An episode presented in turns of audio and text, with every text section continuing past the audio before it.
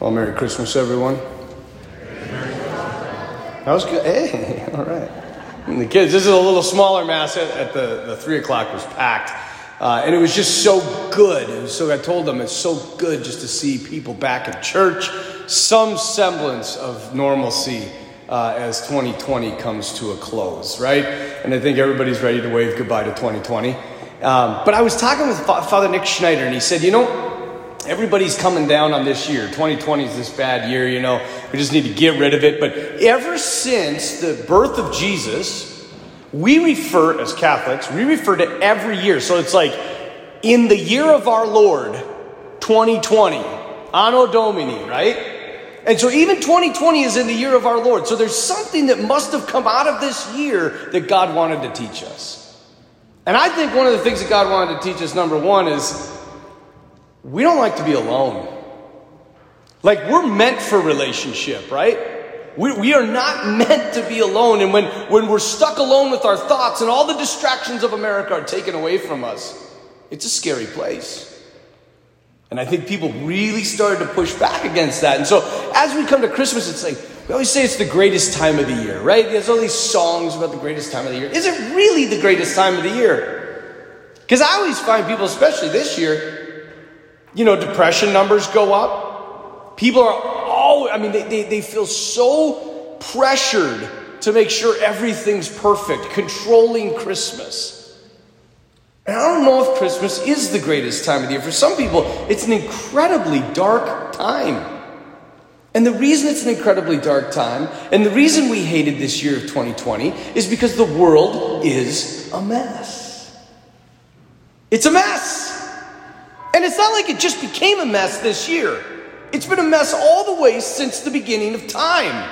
Ever since the fall, it's been a mess.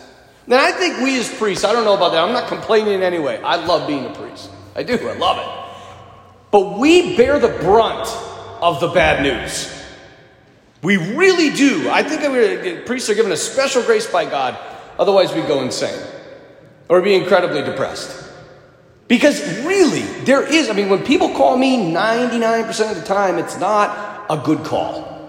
Something's wrong.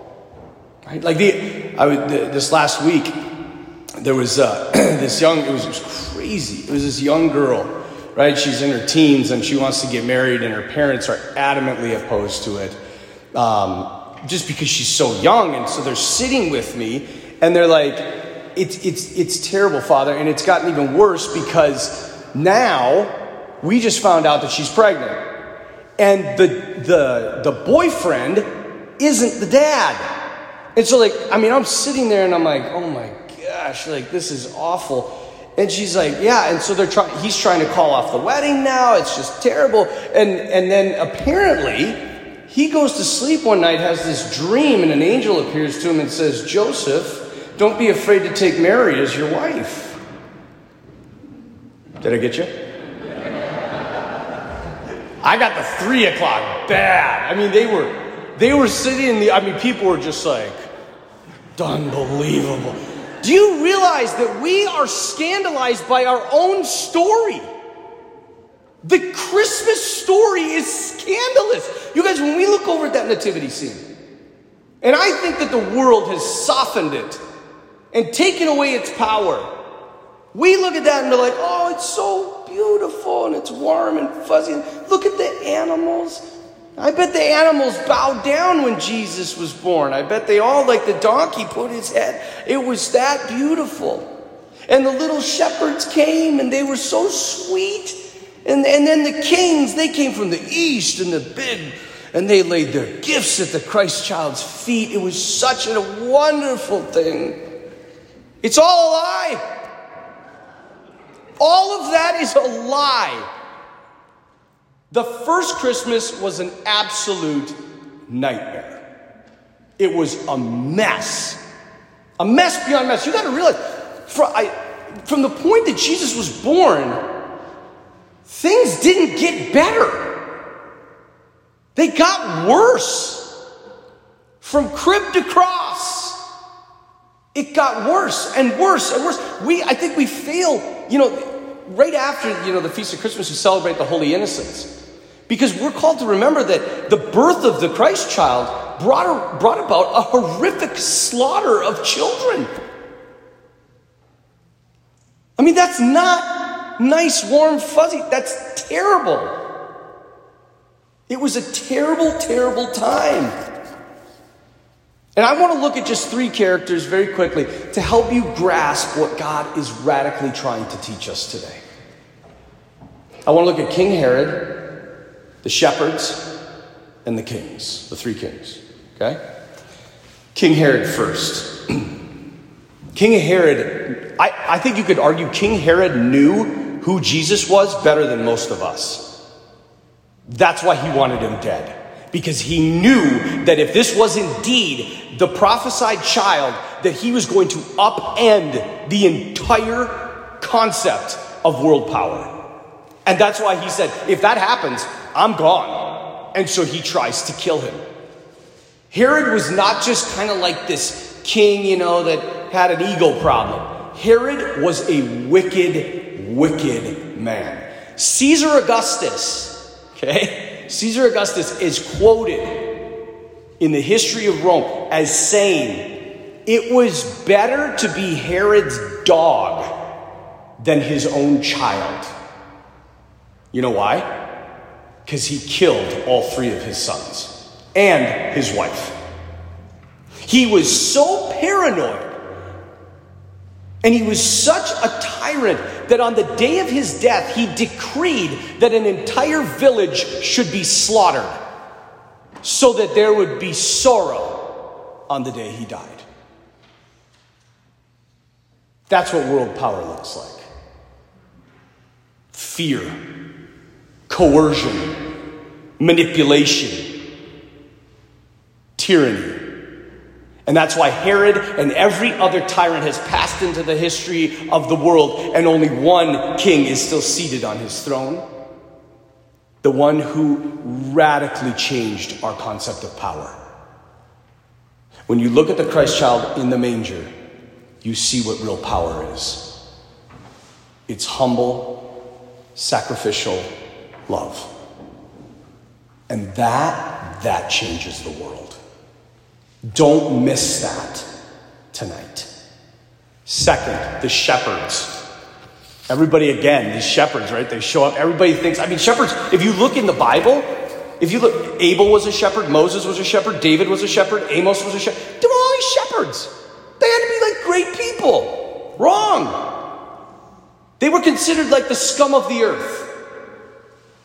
Did you know that? Did you know that they had a saying, the rabbis had a saying, that said, what a tax collector is in the city, a shepherd is in the country. If a shepherd, this is the best, if a shepherd witnessed a crime, his testimony didn't count in the court. These were scoundrels, the worst of the worst. And yet, who does God appear to? Who do we hear this glorious choirs of angels singing, announcing the birth of the Savior of the world? He comes to losers, nobodies, scoundrels, liars, cheaters, the worst, the refuse of society. They get the message of the newborn king. What is going on? I think what God is saying is I want to reveal you, I want to reveal myself and my son to you. And I don't care what you've done, I don't care who you are. I want in. Nobody is excluded. And that's good news. That's why he went to the worst of the worst. And on top of that, you have these kings. How many kings are there? Wrong. How many kings are there? Wrong. Deacon? We don't know. He's cheating. He was at the other Mass. But he even answered at the other Mass.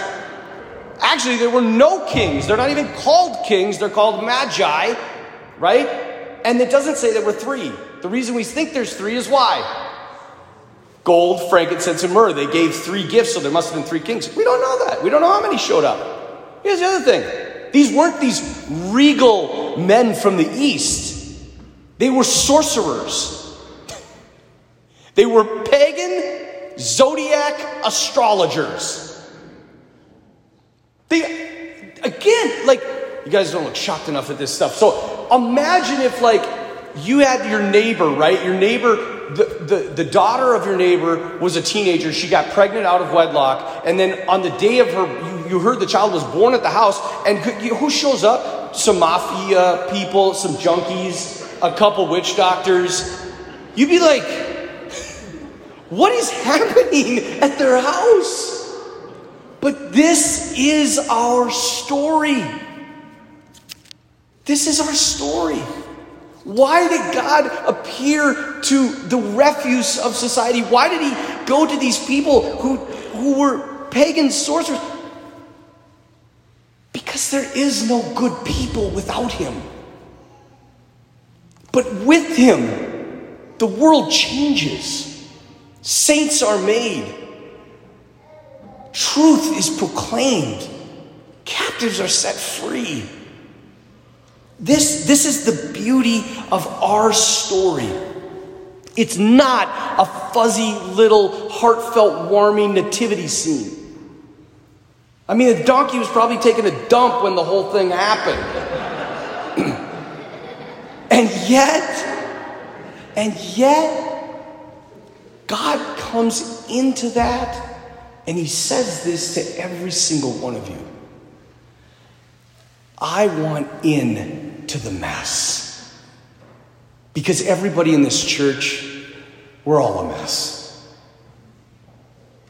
And we all need Him. And all God asks of us year after year after year on this day is to believe just one thing. Just one. And He he died for it. He sent his son for it into the mess that we would believe just one thing that no matter what happens to us, no matter how crazy and terrible this world gets, and no matter how mysterious and ridiculous and messy and chaotic life is, he's in it. He's there. And he wants you to know you're loved in it, you're cherished, and he wants to provide for you. That's why he came. That's the Christmas, Christmas message. The Prince of Peace has come to reverse the logic of the world, which is the logic of sin and suffering and pain and fear. And he wants to reveal to us the truth that every life to him matters.